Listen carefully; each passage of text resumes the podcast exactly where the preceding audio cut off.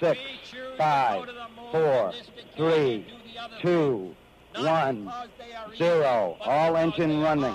It's one small step for man, Booster ignition and the final liftoff of Discovery. giant leap for mankind.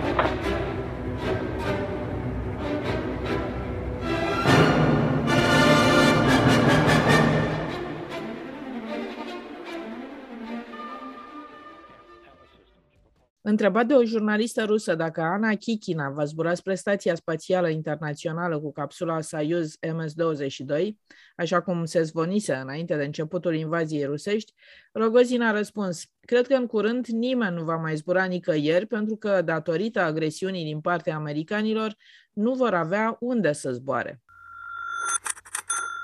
Compania OneWeb a renunțat la colaborarea cu Roscosmos privind lansările sateliților din propria mega-constelație după ce Roscosmos a refuzat să lanseze racheta Soyuz 21B.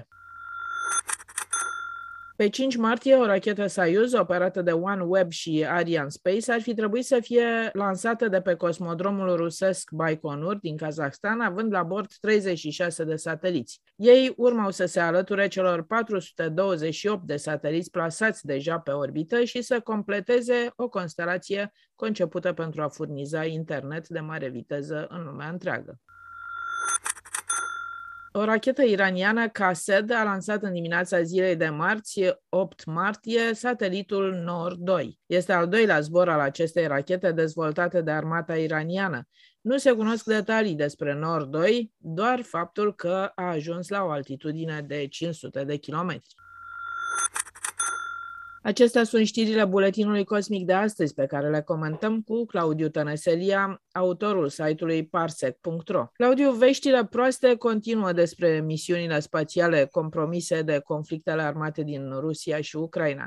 Săptămâna trecută am trecut în revistă misiunile spațiale compromise de război, ExoMars, Venera, lansările din Guiana franceză și nu sunt singurele. Dimitri Rogozin, directorul general al Roscosmos, agenția spațială rusă, întrebat de o jurnalistă dacă Ana Kikina va zbura spre Stația Spațială Internațională, a zis că în curând nimeni nu o să mai zboare nicăieri pentru că nu o să mai aibă unde să zboare și a făcut referire probabil la Stația Spațială Internațională. Care era planul inițial și cum s-a modificat el în urma evenimentelor? Acest zbor al lui Ana Kikina era unul uh, important și simbolic pentru că nu sunt multe femei în programul spațial uh, rusesc, cel puțin nu sunt multe femei care să zboare în spațiu uh, și atunci Ana Kikina vine așa după o pauză de mulți ani de zile în care femei din Rusia nu au mai ajuns pe orbită. Inițial ea trebuia să, ea trebuia să zboare cu capsula Soyuz MS-22, însă anul trecut se discuta posibilitatea ca Ana Kikina să zboare la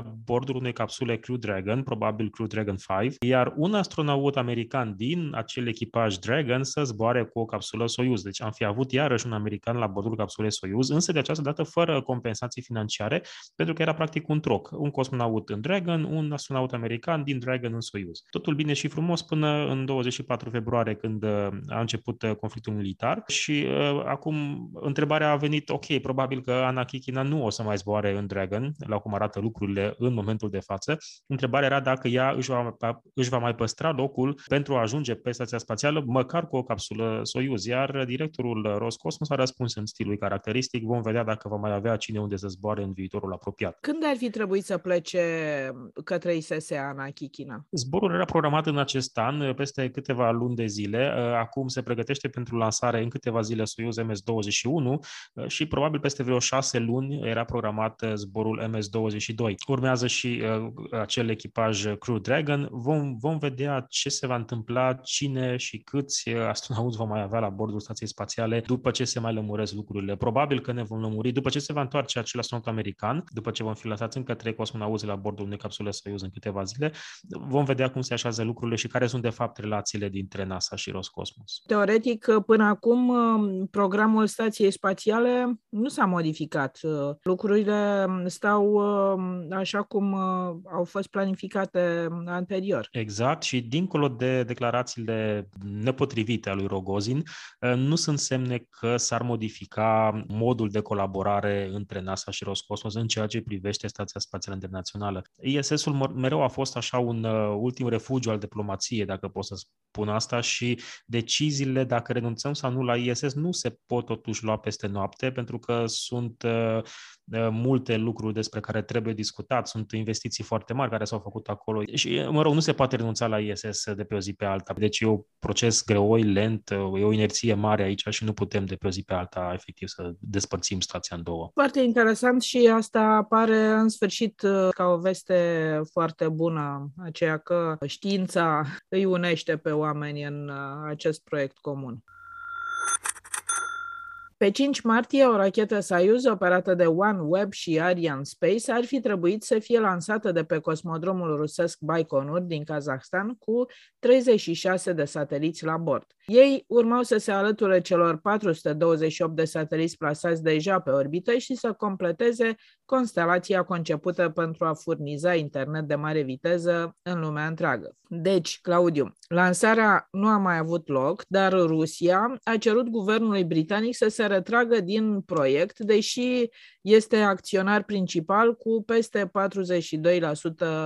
uh, din uh, întreaga uh, companie. Și în plus a cerut guvernului britanic să plătească și despăgubiri și să asigure și garanții că sateliții deja existenți nu vor fi folosiți în scopuri militare. Care este acum situația? Roscosmos a cerut într-adevăr garanții că aceste sateliți nu vor fi folosite în scopuri militare, garanții pe care guvernul britanic nu le-a putut oferi, uh, pentru că probabil există și o componentă militară a sistemului OneWeb, așa cum există și în cazul sistemului Starlink, deci nu este nimic ieșit în comun aici și nu are legătură cu conflictul actual dintre Rusia și Ucraina. Iar a doua cerere era ca uh, guvernul britanic să se retragă din OneWeb, așa de pe o zi pe alta, ceea ce era practic imposibil și Roscosmos, când a făcut această declarație, știa foarte bine că sunt niște cereri care nu pot să fie respectate, adică nimeni sănătos la cap nu-și putea imagina că se va întâmpla lucrurile astea. Drept urmare, lansarea nu a mai avut loc, însă OneWeb a plătit pentru această lansare, banii însă au rămas la Roscosmos pe motiv de forță majoră. Uh, mai mult decât atât, OneWeb a contractat în avans mai multe lansări cu rachete Soyuz care nu vor mai avea loc, Uh, acele rachete au fost pregătite pentru lansări de OneWeb, iar uh, Rogozin a specificat faptul că rachetele rămân la, la Roscosmos și vor fi folosite pentru lansarea unor sateliți uh, meteorologici interni rusești, iar banii nu vor fi înapoiați OneWeb. Este o pierdere uriașă pentru OneWeb, care oricum nu stătea foarte bine financiar, nici Starlink nu stă foarte bine financiar, dar, mă rog, buzunarele lui Elon Musk sunt destul de, de generoase. Așadar, situația în care se află OneWeb nu este deloc una fericită, pentru că odată au rămas fără lansator, ei mai au încă o grămadă de sateliți de lansat și nu știm cu ce rachete vor lansa acei sateliți, pentru că niciuna dintre rachetele uh, care ar fi potrivite fie nu sunt încă terminate sau testate și să fie pregătite pentru astfel de lansări, fie, nu știu, dacă ne uităm în India, de exemplu, India nu are o rată de lansări atât de mare încât să permită să insereze așa două, trei lansări OneWeb printre lansările lor deja contractate. Una din variante ar fi ca OneWeb să lanseze cu Falcon 9, însă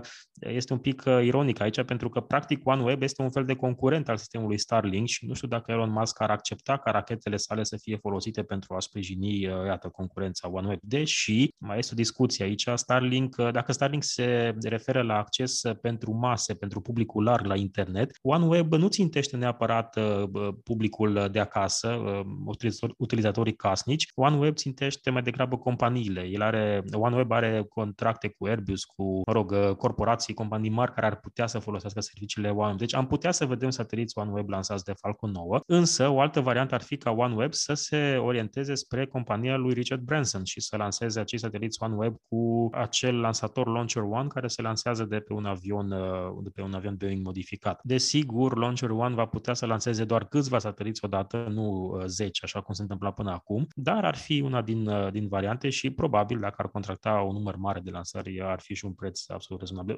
Urmează să vedem ce se întâmplă cu OneWeb, cu lansările OneWeb. Este clar că nu vor mai avea loc lansării cu rachetele Soyuz. Este clar că OneWeb a pierdut câteva sute de milioane de dolari în acest conflict, pentru că una, o lansare Soyuz costă undeva pe la 100 de milioane de dolari, cel puțin 100 de milioane s-au pierdut cu lansarea de vinerea trecută, plus eventualul avans care, s-au dat, care s-a dat pentru lansările viitoare. Urmează să vedem în ce măsură OneWeb își revine din această situație și cu ce lansator va continua să își umple mega constelația cu sateliții necesari. Am o întrebare tehnică pentru tine. Când se fac astfel de poziționări de uh, sateliți pe, pe orbită, cum se procedează. Uh, acum, spre exemplu, ar fi trebuit lansați 36 de sateliți. Deci 36 uh, de, să le spunem, biluțe care să iasă din, uh, din rachetă. Cum se procedează în, în cazul ăsta? Ăștia trebuie să stea la o anumită distanță unii de alții, să aibă niște poziționări foarte exacte. Cum fac ei?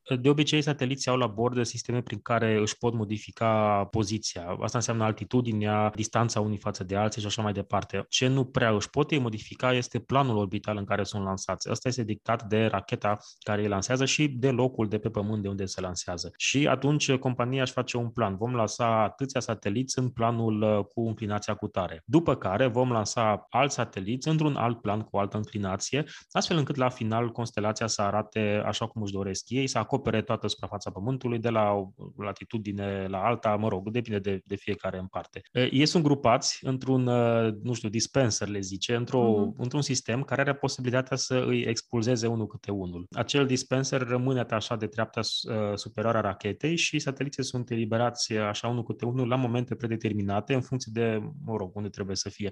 Uh, parcă Starlink au și au inclus în design și probabilitatea ca 2-3 sateliți să se lovească unul față de celălalt, să se lovească unul cu ceilalți. Ei rezistă la astfel de uh, șocuri mici, să le spun așa, și după care se dispersează și propulsoarele de la bord preiau controlul și așează acolo unde trebuie să fie. Chiar asta este o chestie interesantă la Starlink, că sistemul lor de, de împrăștiere pe orbită este unul extrem de simplu. Ei sunt doar tensionați acolo, au, au un cablu de care sunt uh, agățați și pur și simplu se desprind la un moment dat și ajung în spațiu și inerția își face după aia treaba, uh, înainte să preia propulsoarele comanda. Deci, practic, sunt într-o cutie, dup- după care le se dă drumul uh, pe orbită la anumite momente de timp bine determinate dinainte. Cam cât de mare este un astfel de satelit? Nu mai mult decât o, cutie de pantofi, cam așa să ne imaginăm. Ăștia sunt uh, Starlink. Uh, după care au așa panoul solar care este mult mai lung uh, și îi face să apară mai, mai mari, dar satelitul ca atare este cam de dimensiunea unei cutii de, de, de pantofi. S-ar putea ca OneWeb să fie ceva mai mari pentru că ei sunt mai puțini la număr, funcționează la o altitudine mai mare, acoperă o arie mai mare și de aceea avem nevoie de mai puțini sateliți OneWeb decât Starlink Dezavantajul este că latența este mai mare în cazul OneWeb, iar noi vrem latență cât mai mică pentru ca informația să circule cât, cât mai repede. Practic, ăsta este impedimentul pentru care nu ne plac foarte mult sateliții geostaționari. Latența în cazul acelor sateliți care există, deci și acum avem internet pe zborurile intercontinentale și acum avem internet în mijlocul oceanelor, însă latența este de câteva secunde și asta face ca o convorbire pe Skype, cum avem noi acum, să fie imposibilă. Putem să descărcăm filme, putem să ne uităm la servicii de streaming, dar nu putem să interacționăm în timp real. Ultima știre este din nou o știre bună. O rachetă iraniană CASED a lansat în dimineața zilei de marți 8 martie satelitul NOR 2. Este al doilea zbor al acestei rachete dezvoltate de armata iraniană. Claudiu, ce se știe despre activitatea Agenției Spațiale Iraniene? De unde lansează ei rachetele? Programul spațial iranian este, are două părți, este împărțit în două, dacă putem să spunem asta. Avem o agenție spațială iraniană eh, civilă cât poate să fie ea de civil în Iran, însă ea este direct subordonată președintelui Iranului, iar președintele este direct subordonat al Atoiahului. În cazul de față am avut o lansare din partea armatei, pentru că și armata are activități spațiale, iar armata nu mai este de, civilă, evident, și nu mai este subordonată uh, președintelui, este direct subordonată liderului suprem. Dacă programul spațial uh, civil, acea agenție spațială iraniană, a dat destul de multe rateuri în ultimii ani, am avut nenumărate eșecuri ale rachetei Simorg, care era pregătită de această agenție spațială civilă. Iată că în 2020 am avut prima lansare din partea armatei, care a folosit o rachetă nouă, o rachetă CASED. Ea este derivată din rachetele lor balistice cu rază medie de acțiune sau lungă de acțiune, dar de data aceasta a fost pregătită pentru a trimite în spațiu un satelit și, într-adevăr, în aprilie 2020 au reușit din prima încercare să trimită pe orbită satelitul NOR-1. Acum, aceeași rachetă a trimis un satelit similar pe orbită, NOR-2. Nu știm foarte multe despre satelitul, sateliții NOR, probabil că NOR-1 și NOR-2 sunt uh, similare sau echivalente, dar știm că o rachetă caset nu poate să lanseze o masă foarte mare la 500 de km altitudine și asta ne face să credem că nici sateliții nu sunt foarte, foarte uh, avansați. Probabil că este vorba despre sateliți de mici dimensiuni, de CubeSats și cred eu Iranul își încearcă practic, uh, mă rog, armata iraniană își încearcă mâna în aceste activități. Nu este vorba despre cine știe ce activități spațiale deocamdată, sateliții nu sunt foarte avansați, dar iată, avem deja două lansări uh, cu succes. Lansat la 500 de km altitudine ne face să credem că este plasat pe orbită heliosincronă. Asta înseamnă că ar, ar putea să fie folosit pentru observații ale suprafeței terestre. Pot să fie pentru, nu știu, mișcări de trupe sau pentru uh, riscuri de inundații, alunecări de teren și așa mai departe. Nu neapărat uh, activități din astea ofensive, dar pot să fie și uh, activități în sprijinul uh, diverselor agenții civile, de exemplu din Iran. Ne putem gândi și la asta. De unde fac ei lansările? Dacă vorbim despre programul spațial civil, avem un uh, centru spațial de unde se fac majoritatea lansărilor uh, uh, cu rachete Simorg, de care povesteam și care, cum ziceam, nu au avut prea mult succes în ultimii ani. Însă această rachetă CASED este una de, destul de, cum să spun, modulară. Vă spuneam că este formată din bucăți de rachetă de luptă de rază medie de acțiune și atunci lansarea o, o fac de la o bază militară și ea poate să fie transportată și lansată de acolo de unde ar vrea ei din interiorul Iranului, deci nu are neapărat un uh, punct fix, pentru că racheta nu este construită să depindă atât de mult de o rampă de lansare, cum este cazul uh, rachetei uh, Simorgh, de care spuneam și, mă rog, majoritatea rachetelor cu combustibil lichid au nevoie de o rampă de lansare, un tur de lansare, alimentare cu combustibil, telemetrie și așa mai departe. Racheta Cased este mai simplă din punctul acesta de vedere și poate să fie lansată din, din diverse locații fără să aibă neapărat atât atâta infrastructură necesară în jurul ei. Poate că și această simplificare a procedurii de lansare a făcut ca racheta să poată să fie lansată cu succes, iată, de două ori în, în doi ani de zile. Acestea au fost știrile din spațiul cosmic. Sunt Mihai Aghiță și împreună cu Claudiu Tănăselia ne vom reauzi săptămâna viitoare la următoarea ediție a Buletinului Cosmic.